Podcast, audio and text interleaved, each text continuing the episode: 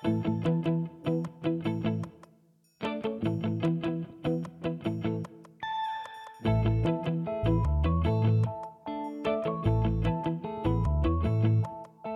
Women Peloton Podcast.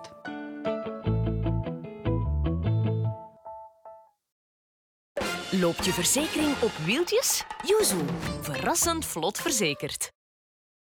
Welkom bij alweer een nieuwe aflevering van de Women Peloton Podcast. Op dit moment ben ik in het centrum van Cycling Vlaanderen, want ik ben hier met Jolien Doren. Jolien is nog niet zo lang geleden in prof-wielrenster pensioen gegaan, ik heb het maar zo genoemd. En nu werkt Jolien als performance coach bij Cycling Vlaanderen en is ze ploegleider bij de belofteploeg Next G Racing. Het is toch wel een hele eer om Jolien, de queen van het Belgische vrouwenwielrennen, de voorbije jaren in mijn ogen toch, hier voor mijn micro te hebben. Maar dat wordt ze niet graag, dus daar gaan we straks nog even over hebben. Uh, dus ja, welkom Jolien. Dank u wel. Waarom hoor je niet zo graag de queen van het Belgische vrouwenwielrennen? Ja, dat klopt. Uh, ik heb me eigenlijk nooit een queen gevoeld. Um, alleen mensen spreken mij daar wel over aan en, en je hebt veel betekend voor het vrouwenwielrennen en dit en dat. Maar ik heb volgens mij gewoon altijd mijn job gedaan. Ik heb gedaan wat ik, wat ik graag doe. Dat was fietsen. Um, zonder bijbedoelingen, bijbedoelingen eigenlijk. En uh, ja, als ze daar dan zo een term op plakken, dat vond ik altijd een beetje ja, erover. Dus uh, ik heb me ook altijd gewoon gevoeld. Dus uh, gewoon, ja. gewoon Jolien is ook goed. Gewoon Jolien, voilà. Ik zal mijn intro opnieuw doen. Het is een hele eer om Jolien vandaag bij ons te hebben. Dank wel. Laten we beginnen, zoals altijd bij het begin. Hoe ben jij ooit in het wielrennen gerold? Dat is eigenlijk allemaal heel toevallig gebeurd. Um, ik ben begonnen met atletiek toen ik zes jaar was. Ik heb dat zes jaar gedaan. Maar toen ik twaalf jaar werd, ja, iemand in mijn atletiekclub, um, die deed dan mee aan een fietskamp in de zomer. Um, en ik had ook tijd, ja, het was, het was grote vakantie. Um, dus ik zei, ik zei van ja, ik wil er ook aan meedoen. De voorwaarde was wel, je moet een koersfiets hebben. Dus even moeten zagen bij mijn ouders voor een fiets. uh, die hebben dat dan ook gedaan eigenlijk, ja, zonder tegens, tegenspartelen. dus heb ik een fiets gekregen, uh, meegedaan aan dat zomerkamp. En op het einde van die week kreeg ik eigenlijk een vergunning om al uh, onmiddellijk te starten. En een week later stond ik aan de start van mijn eerste wedstrijd. En dat was het provinciaal kampioenschap in Ertvelde. en ja, dat heb ik eigenlijk ook direct gewonnen. Maar ik was ook maar alleen, hè, dus uh, dat was ook niet zo moeilijk. Maar ja, en, en eigenlijk sindsdien eigenlijk ook niet meer gestopt. Gewoon elke week blijven, blijven verder fietsen. Het is niet dat, u, dat uw ouders al iets te maken hadden met de koers of zo? Ja, ik kom wel een beetje uit de koersfamilie. Ik bedoel, al mijn onkels en mijn neven die hebben ook wel ge, gefietst of gekoerst in competitie. Ja. Dus allee, uh, het was niks nieuw voor, uh, voor mijn ouders. Maar toch, ja, als, als meisje beginnen fietsen, die hadden ook zoiets van, ja, uh, hoe gaat ze nu doen en hoe lang gaat dat duren? Ja, want in die tijd, ik zal het maar zo noemen, dat lijkt nu of dat wij kei oud zijn, want ik denk dat wij van, van welk jaar zijn jij? 1990. Ah, ja, één jaar ouder van mij, 91. Um, ja, was dat nog wel zo van, als vrouw gaan fietsen... Ja. Als jong meisje eigenlijk die tijd? Ja, dat klopt. Het was echt gewoon ja, een mannenwereld. Hè.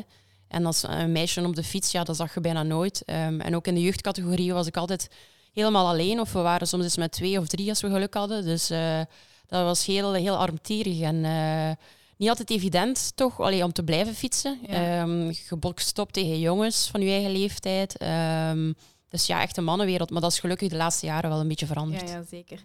Um, heb jij toen al altijd iets gehad van ik wil later dat als beroep doen? Of, of, is dat pas gegroeid? Nee, daar heb ik eigenlijk nooit bij stilgestaan. Ik heb uh, altijd gefietst omdat ik het graag deed. En ik heb het altijd gecombineerd met mijn studies. Dus uh, eerst middelbaar ja, wetenschappen wiskunde gedaan. En dan heb ik beslist van ik ga naar de Unif in Gent uh, om kine te gaan studeren. Ja. Um, en ik wou ook gewoon altijd blijven fietsen. Dus eigenlijk gewoon altijd gewoon de combinatie gemaakt. En op een gegeven moment kon ik naar de Olympische Spelen gaan in Londen. Terwijl dat ik eigenlijk ja, voltijds student was. Ja.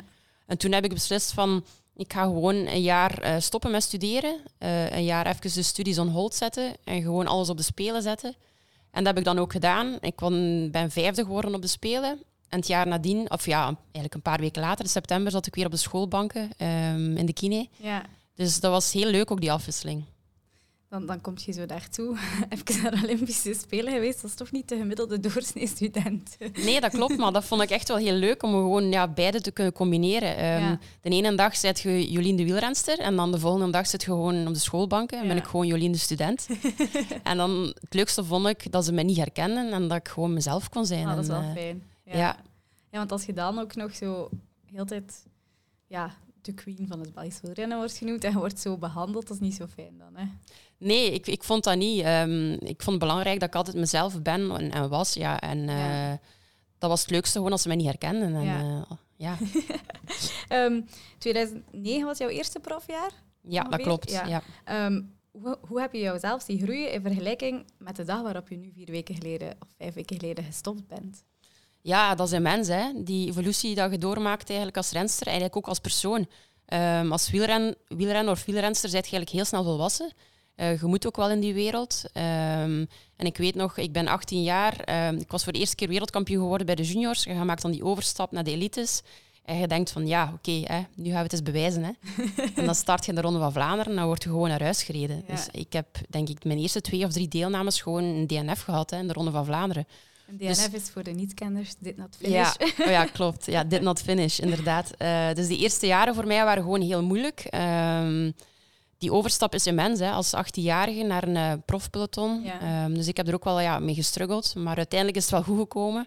En je maakt echt wel stappen op korte tijd dan. En eh, ja, uiteindelijk is het nog een mooie carrière geworden. Zijn er dingen die je nu anders zou doen, wetende met hetgeen dat je allemaal geleerd hebt dan in het begin? Eh, of zeg je nee, dat leerproces was gewoon ook echt nodig?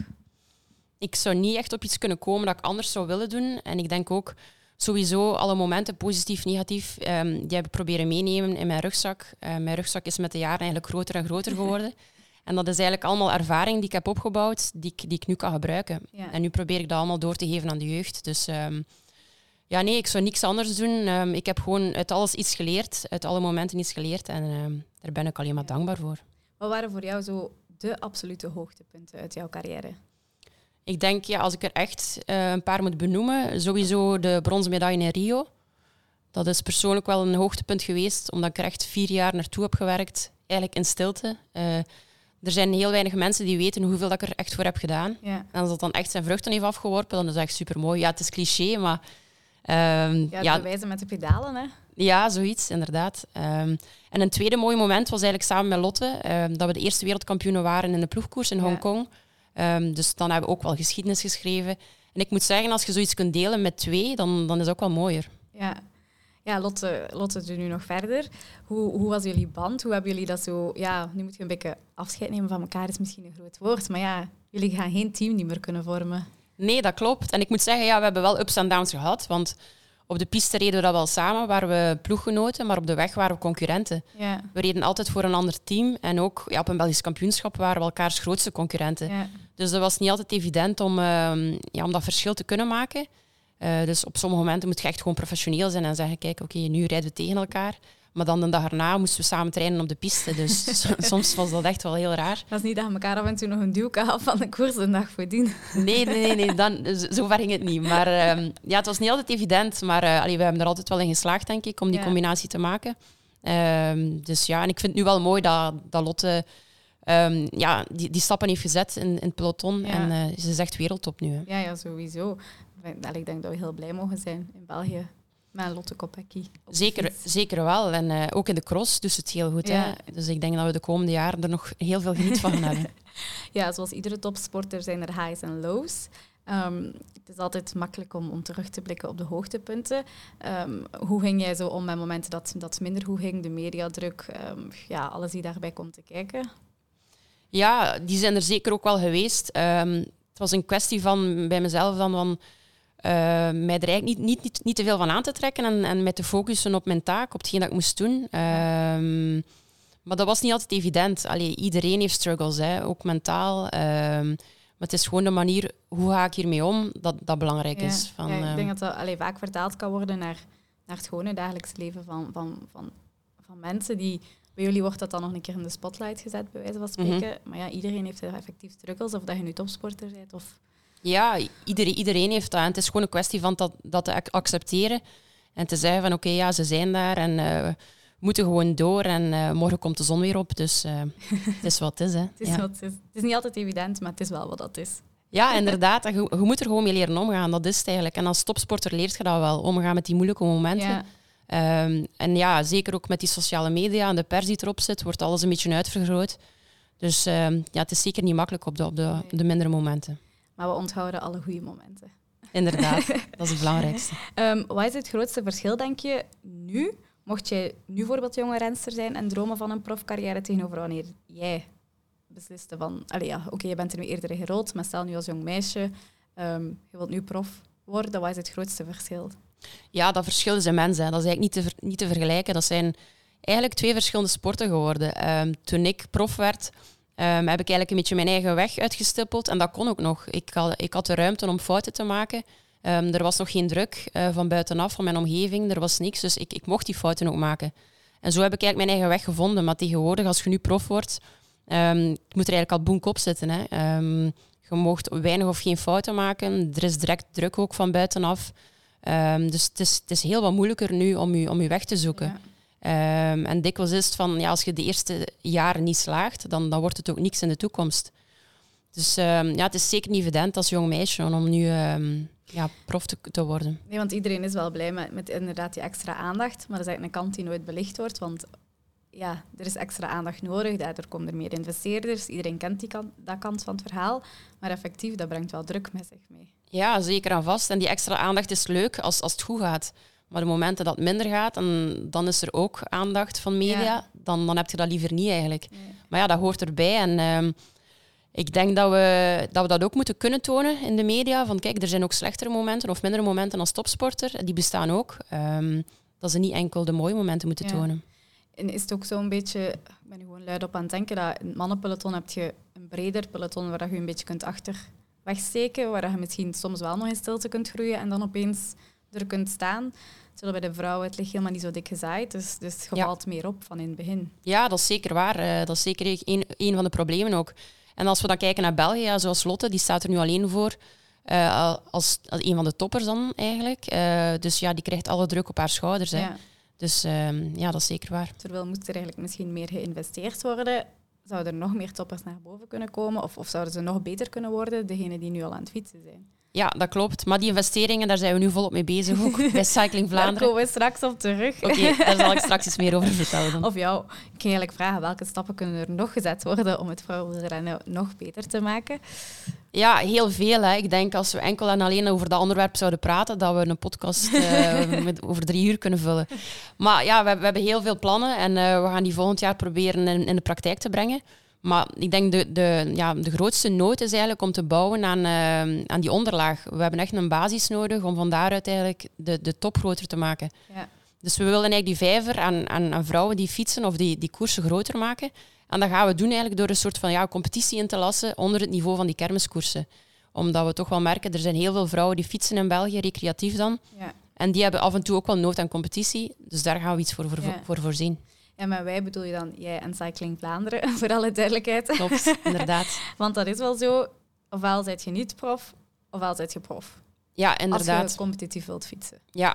En dikwijls is, ja, meisjes die dan hogerop willen gaan, die, die slaan dan stappen over en die komen dan in een UCI-team terecht, terwijl dat ze eigenlijk nooit een echte opleiding hebben gehad of geen begeleiding hebben Ja. gehad. Ehm, en dan verwachten ze van ja, nog hogerop te gaan naar een World Tour team.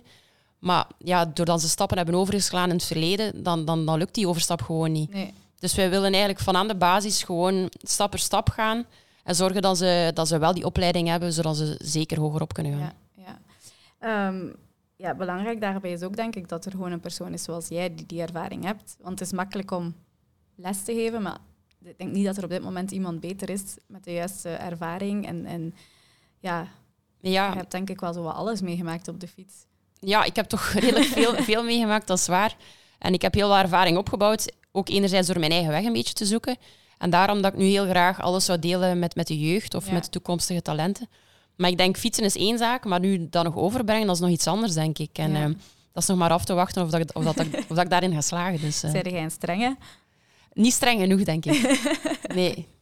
Je, je hebt ook altijd eh wegwielrennen grotendeels gecombineerd met baanwielrennen. Ehm, wat was voor jou de motivatie om dat te doen? Om dat te combineren? Ik vond die afwisseling altijd heel leuk. Ehm, een heel jaar op de weg koersen was heel plezant. Maar tegen dat september, oktober was, dan had, had ik het eigenlijk ook allemaal gezien. En toen keek ik uit naar iets nieuws en dat was dan de piste. En dat komt eigenlijk in een andere wereld terecht. Je hebt andere concurrenten ook. Ja. Ehm kun dus naar het buitenland. En gewoon die afwis- afwisseling constant, dat was voor mij heel leuk. Ehm, en ik kon daar ook mijn ei kwijt hè, op de piste. Dat was ook gewoon mijn ding. Er was snelheid, eh, tactisch, er was techniek voor nodig. Dus allee, dat was gewoon heel amusant voor mij. En ik zag dat nooit als een job. Dat was me altijd amuseren. Dat was uw off-season eigenlijk. Eigenlijk een beetje wel, ja. ja. Maar toch, alleen met de jaren kwam er wel druk bij ook. Hè. Ja. En eh, op den duur was het eigenlijk, ja, ik moest presteren in de zomer en dan ook in de winter. Dus dat was eigenlijk een beetje de moeilijkheid dan. Dat was mijn volgende vraag. Van, ja, de meesten hebben dan een off-season waarbij dat ze geen twee maanden niet fietsen, maar toch drie, vier weken niet fietsen en, en even op reis gaan. Hoe ging dat dan bij jou? Ja, ik heb eigenlijk al die jaren hooguit, ik denk tien dagen max, niet op mijn fiets gezeten. Ehm, dus dat was jaar in jaar uit gewoon altijd fietsen. Altijd met doelen bezig zijn. Ehm, en ook in mijn off-season. Hè. Ik, ik fietste dat wel niet, maar dan was ik al bezig met... eh, ja, binnen zes weken heb ik mijn eerste pistewedstrijd. Dus ik moet eigenlijk wel al eh, voorbereid zijn of ik moet daar goed zijn.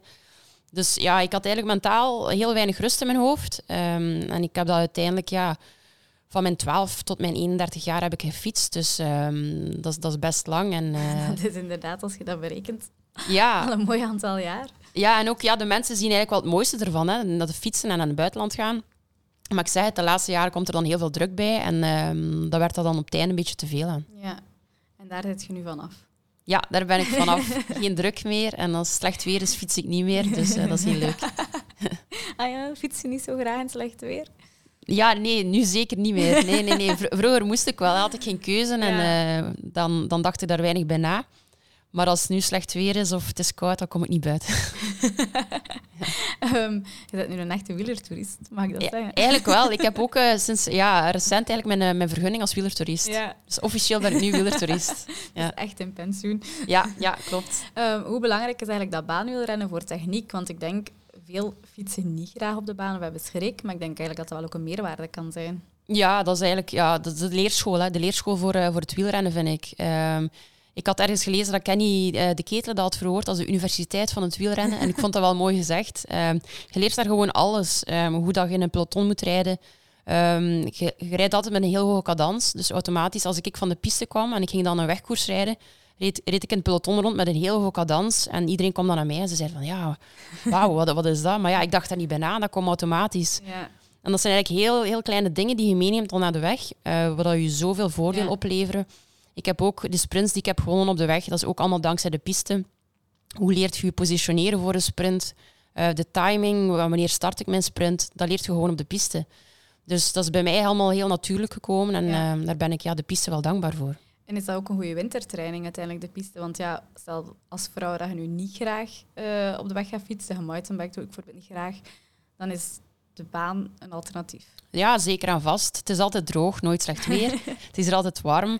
En ook, ze zeggen, de, de uren dat je hier op de piste traint, die tellen dubbel op de weg. Ah, dus ja? het is eigenlijk tijds, ja, een tijdsinvestering is het eigenlijk wel goed gezien. Dus als je hier een uurtje rondfietst, heb je eigenlijk twee uur op de weg gefietst. Zeggen ze dat eigenlijk ook niet van de rollen? Dat zeggen ze ook van de rollen, maar de rollen zijn denk ik minder leuk als de piste. Ja, dus ik, ik zou zeggen, zeker op de piste komen rijden. En stel nu, als je geen fiets hebt of zo van op de piste, want ja, dan kunt daar niet met je gewone fiets op fietsen. Er zijn altijd huurfietsen beschikbaar hier in het Vlaams Wielercentrum Eddy Merckx. Ehm, dus het is al- het is alleen belangrijk dat je je eigen pedalen meebrengt en je eigen schoenen. Ehm, maar verder ja, heb je eigenlijk niks nodig van materiaal. Nee. En eh, is er dan ook begeleiding? Want stel als je nog nooit op de piste hebt gefietst, kun je hier dan ook terecht voor, voor wat tips en tricks? Of... Ja, er is, er is van alles. Eh, je hebt ook vrije uren eh, zonder begeleiding.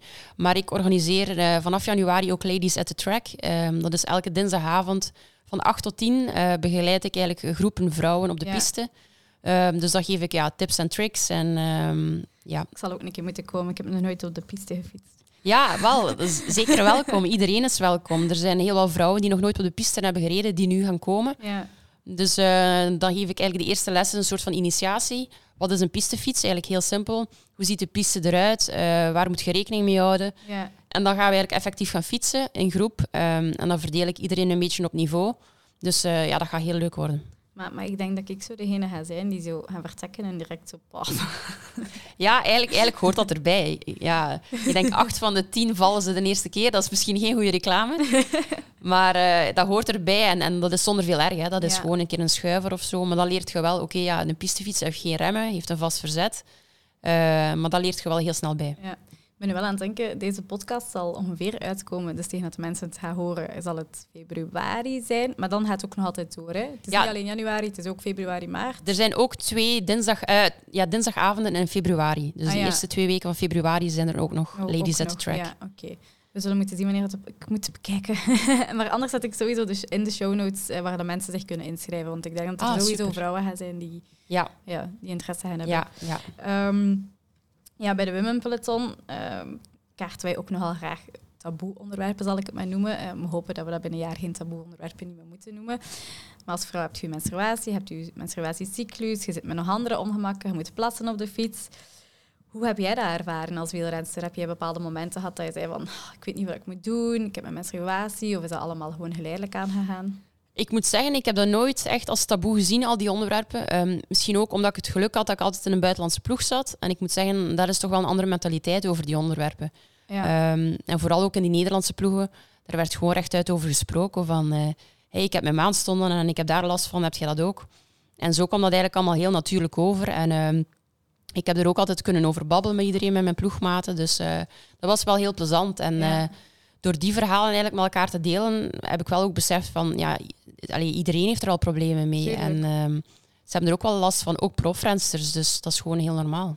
Een vraag die wij vaak krijgen is dan van ja, oké, ik, ik heb mijn menstruatie, maar hoe moet ik dat, hoe moet ik dat praktisch aanpakken op de fiets? Hè? Want ja, maandverband is dan vaak niet, niet zo handig. Ehm heb jij daar tips voor? Ja, de enige oplossing is natuurlijk een tampon. Hè. Ehm, Het is niet de enige, zo blijkt. ah, nee? Nee, er staat nu ook een menstruatiecup. Ah, en dat, dat? kan, en dat kan op de fiets? Ja, wel, blijkbaar wat een keer bevraagd bij, onze, bij, onze, bij ons publiek. En dan bleek dat de menstruatiecup eh, heel vaak naar voren kwam. En dat is ook nog een keer goed voor het milieu. Ah, voilà, kijk daarbij. Ik kan er mij iets bij voorstellen, maar... Dus zo, ja, een, een cup die dat opvangt, maar ik weet, het is nu heel moeilijk om dat uit te leggen. Ja, maar ja, ik- vind het raar dat dan in, in de koersbroek dan. Dat, kan dat past in de koersbroek. Ja, maar dat, ja, dat, dat, dat gaat in uw... Allee, dat gaat... Zoals Ah, je ja. een tampon inbrengt, Ah, ja, dat het een is- cupje zo dat is zo geen opvangcup. Nee. Ik stel, ik stel er al een zo... emmer. Ja. Oké, ja. Nee. Ah ja, nee, snap ik het. Ah, oké, op die manier. Ja, dus eigenlijk Ja. vervangt het een tampon, maar het vangt gewoon je bloed op. Ah, en het is is milieuvriendelijk ook. Ja, ja. Ah, kijk, Oh, maar voilà, kijk, ik dan... had nooit gedacht dat ik u nog iets ging kunnen bij. Ja, kijk, ik leef nog altijd bij. Mooi. Nee, ja, ja. Nee, nee. Ja, maar, ja, maar oké. Maar bijvoorbeeld, ik, ik heb het heel moeilijk met, met tampons. Ik, oh, ik haat dat. Eh, Ja, wij hadden daar ook last mee. Allee, je hebt er zo'n draadje aan dat zit ook altijd in de weg op de fiets. En, eh, maar ja, kijk, dat was de- voor ons dan tot, tot dan de enige oplossing. Eh, dus ja, het is, het is een beetje ambetant, maar je moet er je gewoon overzetten. En, Ja. ja. en het is ook niet... Veel vrouwen denken, van, ik kan niet fietsen als ik mijn menstruatie heb, maar dat is niet. Hè. Nee, dat is zeker niet. En ik moet zeggen, bij mij persoonlijk, als ik mijn menstruatie had, ik had een beetje last, maar niet heel veel. Maar fysiek was ik wel altijd in orde dan. Ja. Ik, heb, ik voelde mij wel sterk in de wedstrijden. Ja. Ehm, dus... Heb je ooit wedstrijden gewonnen? Als Ja. u aanvallen. Kijk, Ik kan me wel nog herinneren, ook omdat ik zo jong was toen. Eh, want ik was 18 jaar, ik had mijn maandstonden en ik moest wereldkampioenschap rijden toen. En ik dacht van ja, dat gaat niet gaan, dat gaat niet gaan. En ik heb buikpijn en dit en dat. Maar ik ben toen wereldkampioen geworden. en toen had ik ook het probleem, ik moest dan naar de dopingcontrole en ik dacht, Oh nee. ja, ja, voilà. ik, Ah, dat is iets waar we niet bij stilstaan, maar dan moet je gaan plassen waar dat de mensen op staan. Kijk, ja, hè. inderdaad. En voor mij was het allemaal nieuw toen. Hè. En ik dacht, hoe moet ik dat doen? Ik heb mijn maandstonden, ik moet naar het wc gaan en die mensen kijken naar mij en dit en dat. Dus dat gaat mij zeker bijblijven toen, ja. En hoe heb je dat gedaan dan? Gewoon gezegd van... Ja, ik heb dat gewoon gezegd. En eh, het kleurde zo een beetje rood ook. Hè. En, maar die mensen zeiden, ja, we hebben dat nog meegemaakt, dat is normaal. Dus ehm, ja. Ja. Maar ziet, dat zijn toch de dingen die dan misschien minder vaak besproken worden. Ja, Maar ja, jij hebt dat niet zo ervaren, omdat je in een andere... Allee, in een, ja, in, in het peloton werd, werd er wel over Ah, ja, gesproken. ja, ja. Zeker, zeker wel. Maar eh, dat zijn misschien dingen die mensen niet weten. Ja. Ja, oh, kijk, weer iets bijgeleerd. Ja. Ehm, ja, we hebben het al gezegd, Cycling Vlaanderen als performance coach, heel veel op gendergelijkheid en, eh, en ja, ook heel hard op de jeugd zetten jullie in. Mhm. Jullie hebben het project eh, Zij aan Zij Ja, eh, klopt. en Kopvrouwen nu. Ehm kunt je daar nog even wat meer uitleg over geven? Want je hebt wel gezegd dat je volgend jaar van plan bent, maar... Klopt, ja. We hebben dus twee trajecten. Dat is eh, Zij aan Zij en Kopvrouwen. Zij aan Zij is eigenlijk voor meisjes tussen 12 en 18 jaar. En daarvoor zien we ja, trainingen voor eh, webinars, workshops. En de bedoeling is om ze dan tegen juli, tegen dat de zomer is, eigenlijk eh, in een club onder te brengen, zodat ze aan competitie kunnen doen. Ja. Ehm, dus eigenlijk een heel verkort, versneld traject dat we, dat we ja, geven aan die meisjes, eh, om dan direct in competitie te gaan. Kopvrouwen is eigenlijk een beetje hetzelfde, maar dat is voor 18-plus vrouwen. En dat traject duurt eigenlijk een jaar. Ja. Dus wij voorzien ook webinars, workshops, eh, techniektrainingen, ehm, eigenlijk alle soorten trainingen. ehm, en ja, wij bereiden ze eigenlijk ook voor op competitie. Maar we hebben gezien in het verleden dat er een heel grote ja, diversiteit is in, in die doelgroep. Dus de bedoeling volgend jaar is om eigenlijk drie trajecten te lanceren voor drie doelgroepen. Ehm, dus een doelgroep voor de recrea. Een doelgroep voor ehm, ja, vrouwen die toch van de competitie willen proeven. Eigenlijk eh, een niveau onder de kermiskoersen. Uh, en dan een derde doelgroep, dat is via een, een team dat we gaan voorzien uh, onder begeleiding van mij. Dus Ja. dat is eigenlijk nog een ja, het next level. En stel nu dat jij vrouw bent en, en ik zeg maar 40, 50 jaar, dan kan je ook nog altijd terecht in die trajecten. Tuurlijk, ja. Ze kunnen zich daarvoor inschrijven. Ze kunnen gewoon puur gaan voor het recrea. Dan krijgen ze trainingen van ons, een begeleiding van ons. Uh, maar zeggen ze van ja, we willen meedoen aan competitie, dan voorzien wij funkoersen. Ja. Dus we gaan een kalender opmaken voor volgend jaar um, van een tiental koersen. En dan kunnen ze gewoon ja, kennis maken met de koers en dan uh, kunnen ze er zeker van proeven. Dan gaan we een keer komen supporteren. Hè. Ja, dat is goed. um, hoe zag een week in het leven van Jolien Doren er als profielrenster gemiddeld uit? Ja, heel saai. Eigenlijk heel simpel. Dat was gewoon opstaan, uh, ontbijten, gaan trainen, weer eten en dan eigenlijk rusten. Dat is eigenlijk, ja... Je kent het ook wel van Jasper waarschijnlijk. een beetje, een beetje. Ja, en dan af en toe een keer naar de masseur, naar de kine gaan. Dus ja, u eigenlijk ja, op en top verzorgen en trainen. Dat was het eigenlijk. Ja. Um, en weinig tijd voor andere dingen. Hè. Geen, geen sociaal leven. Geen tijd om af te spreken met vrienden. Dus um, ja, heel eentonig. En hoe ziet jouw leven er nu uit? Goh, ja, daar kan ik wel een boek over schrijven nu. Nee, nu is het, uh, nu is het heel druk. Ik sta, ik sta heel vroeg op. Uh, want dan ben ik al direct aan het werk.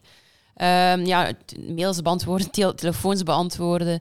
Um, dus ja, ik ben, ben van s morgens tot s avonds bezig. Um, en ik ben ook moe nu van andere dingen. Niet, niet alleen van het fysieke, maar ook gewoon van mentaal achter mijn computer Ja. te zitten. Dus voor mij is dat wel iets nieuws nu. Ik zeg dat Ehm, vaak tegen Jasper, van, je mocht dat echt niet onderschatten. Nee. Want, want ja, hij komt soms moe thuis van een Mhm. training. Maar ik ben soms ook echt moe van een dag achter mijn computer te werken. Ja, maar nu begrijp ik dat. Maar ik begreep dat ook niet als Ja. renster. Van hoe kun je nu moe zijn van achter je bureau te zitten? Maar nu, nu besef ik dat wel van oké, ja, het, is, het, is, het, is, het is anders. Allee, het is een andere manier van vermoeidheid. Hè. Ja. Ehm, dus ja, maar ik vind het wel leuk nu, die, die afwisseling. En in, in het weekend ben ik ook druk bezig met eh, Next, Next G, hè, Ehm, Ja. ploegleidster daar. Dus eh, dat is ook een, een hele leuke uitdaging.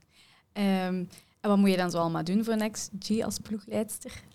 Ja, nu is het vooral ja, eh, ons inschrijven voor alle koersen, alles voorbereiding, dus de planning opmaken, selecties opmaken. Ehm, we hebben afgelopen weekend ook de eerste teambuilding gehad. Want is dat, is dat een volledige vrouwenploeg of is dat een gemengde ploeg? Dat is een vrouwenploeg. Ah ja, ja. Dus we hebben een juniorenploeg, ehm, daar zijn we met zes rensters. En we hebben een, eh, ja, een onder 23, een belofteploeg, waar ik ploegleider van ben. Ehm, en wij zijn met 16. Ja. Ehm, en de bedoeling is om dan nog World Tour te worden, dus dat we eigenlijk een piramidesysteem hebben. Een piramidesysteem. Ja, dus met de onderlaag eigenlijk de ja. juniorenploeg, Zo, ja, ja. oké. belofte, belofteploeg en dan de World Tour ploeg Ja, ja. aan de top. Hè. Dus dat je alles hebt een beetje. Ja, dat is, dat is eigenlijk het droomscenario. Een droomscenario. Ja. Kun je eigenlijk zelf nog vaak fietsen nu? Ja, weinig, weinig. Af en toe een keer bij Cycling Vlaanderen, als er trainingen zijn. Of ehm, ja, dan begeleid ik die, die meisjes wel, of, of de jeugd. Eh, zoals morgen is er een crosstraining. En dan ben ik daar als begeleidster. Alhoewel dat ik helemaal niet kan crossen, maar toch ben ik er wel. Misschien kunt jij nog leren dan. Ja, ja ik, jawel, ik heb een paar weken geleden een crosstraining meegedaan en dat was met aspiranten. Ik heb En, daar een filmpje van gezien op je ja, Instagram. en, ik, en ik moet zeggen, die gastjes die konden veel meer als mij. Dus eh, die hebben mij echt belachelijk gemaakt. Ja. Die zullen zich goed gevoeld hebben aan het einde van de dag. Ja, ja, ja. Mama, mama, moet je nu wel weten? Ja, ja dat, dat was wel. Hoe moeilijk was eigenlijk de keuze om te stoppen? Want ja, eigenlijk ging je in 2020 stoppen, maar iedereen weet door de gekende coronaredenen was de Olympische Spelen verplaatst naar 2021. Mhm. Dus je hebt er nog een jaar moeten bij doen. Ja, mijn plan was echt om te stoppen na de Spelen in 2020. En toen dat werd aangekondigd, aangekondigd van ja, het, eh, het is pas volgend jaar de Spelen, heb ik serieus moeten, moeten nadenken van ja, wat ga ik nu doen? Ga ik nu nog een jaar doordoen? Want het is toch wel intensief en, en terug naar het buitenland op stage en dit en dat. En ik heb toch wel een paar weken nodig gehad om erover na te denken. En dan heb ik beslist van oké, ja, ik kan zo niet afsluiten. Stel dat volgend jaar de Spelen zijn en ik ben er niet en ik had er wel kunnen staan. Dan, dan had ik me wel heel schuldig gevoeld. Ja. Ook ten opzichte van Lotte, want allee, de bedoeling was, we gaan voor de ploegkoers. doen, ja. we gaan het samen doen. Ehm, dus daarom heb ik beslist van oké, ik ga er nog gewoon een jaar bij doen. Ja. En, en had je al, want eh, in 2020 had je dan die keuze gemaakt in je hoofd. Had je toen al plannen van dat ga ik doen na mijn carrière? Of was dat nog heel open? Dat was nog heel open, maar allee, het stond wel vast dat ik iets met coaching wou doen. Ik wou mijn ervaring doorgeven. Ehm, dus ik wou sowieso met de jeugd werken. Maar wat dat, dat precies ging zijn, dat wist ik nog niet. En ik had ook geen zin om, om in het seizoen tijdens ja, in 2020 dan ermee bezig te zijn. Om dan te gaan solliciteren, dat wou ik nog niet. Ik wou me echt focussen op mijn job. En de snoots had ik nog niet gehad toen, op het einde van het jaar. Dan had ik misschien een paar maanden gewoon ja, een soort van sabbat ingelast Ja. en eh, rust ingelast. En dan eh, op mijn gemak beslist van ja, dat wil ik doen.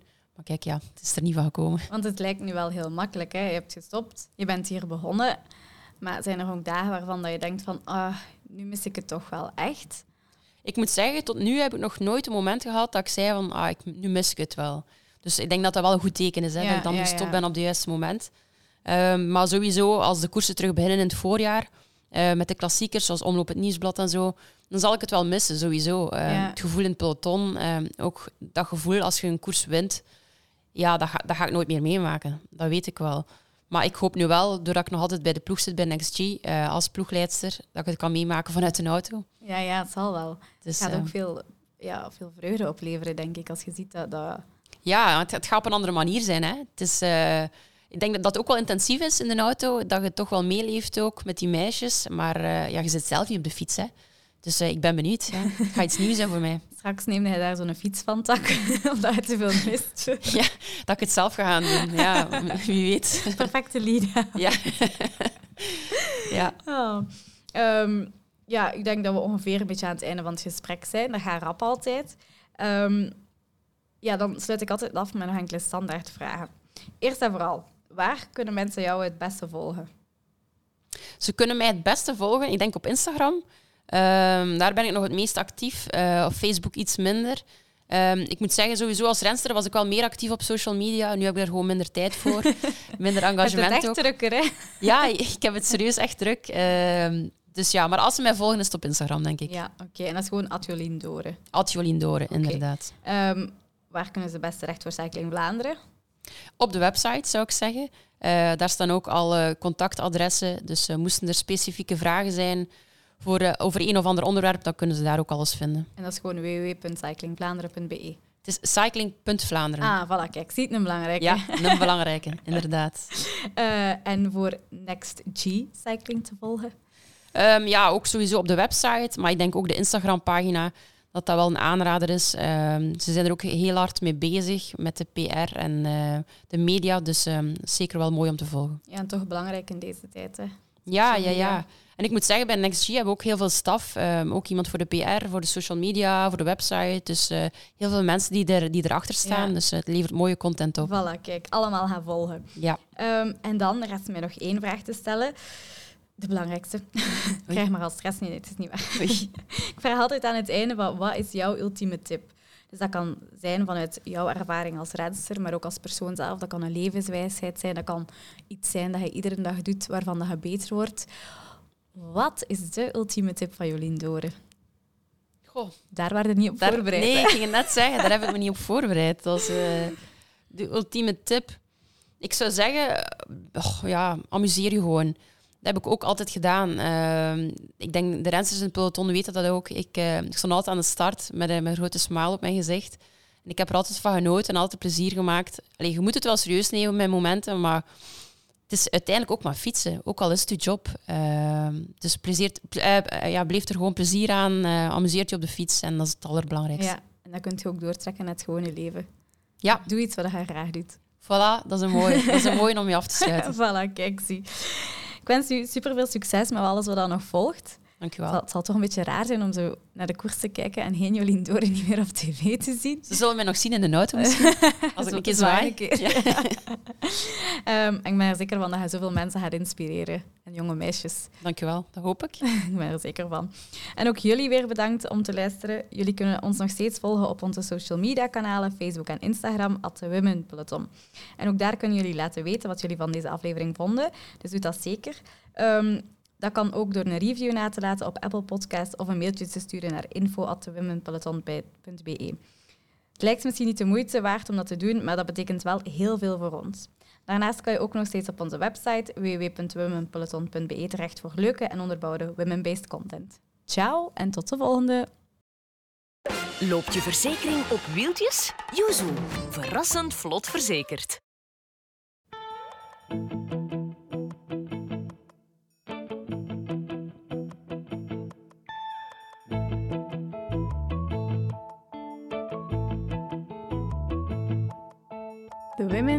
Peloton Podcast.